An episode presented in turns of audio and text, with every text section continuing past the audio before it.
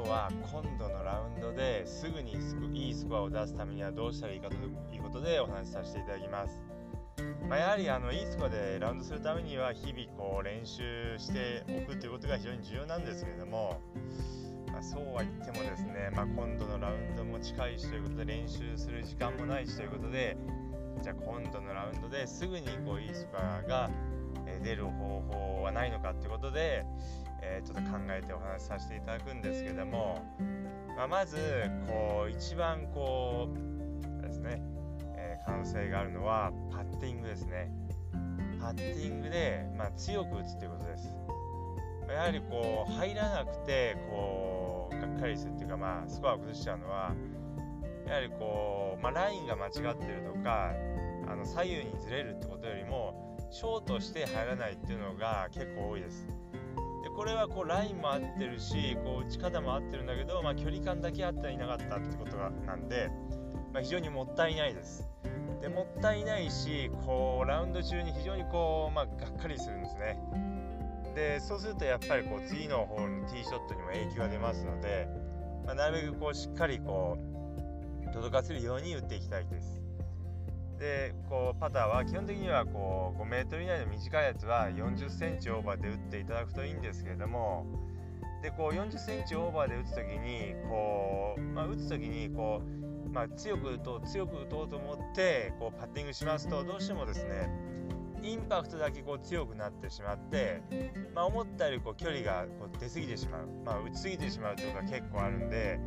あんまりこう強く打とう強く打とうっていうするよりもですねまあちょっとこう何ていうんですかねこうインパクトを強くするっていうよりも長い距離を打つように意識していただくといいです。まあ、どういうことかというと、まあ、パター、あのー、カップがあるんですけどもカップの40センチ先にカップがあることをイメージしてそのカップに向けて、えー、パッティングするように、えー、していただくといいです。そうしていただくとちょっとこうインパクトだけでこうガツッと強く入って打ち過ぎてしまうっていうミスが、え減りますので、まあ、40センチ先のカップをイメージしてパッティングしていただくようにしていただくといいです。でもそれだけで、まあ、結構こうなんだか良くなる、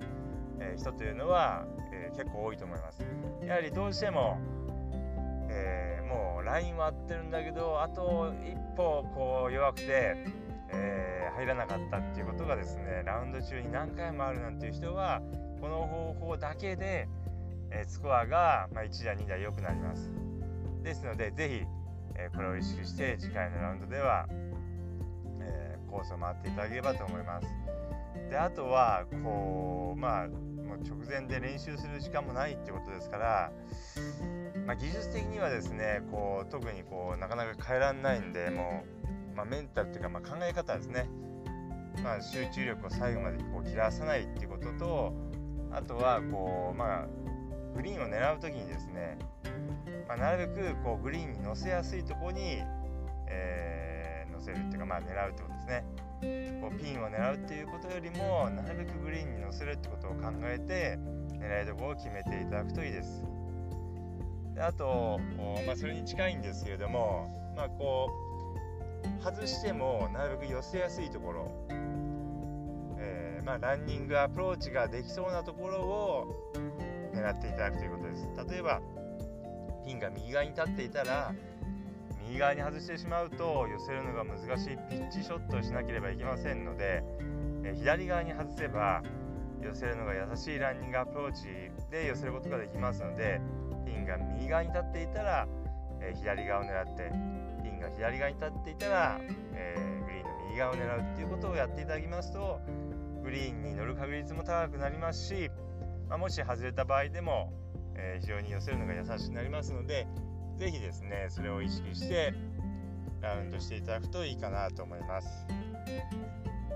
でその2点ですねこうグリーンの狙い方、えー、まあ、パターをちょっと強めに打つ、まあ、あと、まあ、最後まで切れないって、まあ、その3つですね。その3つをですね是非意識して、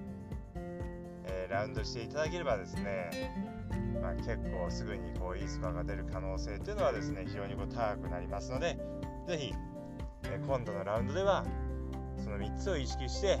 ラウンドしてみてください。それでは今日はこの辺で失礼します。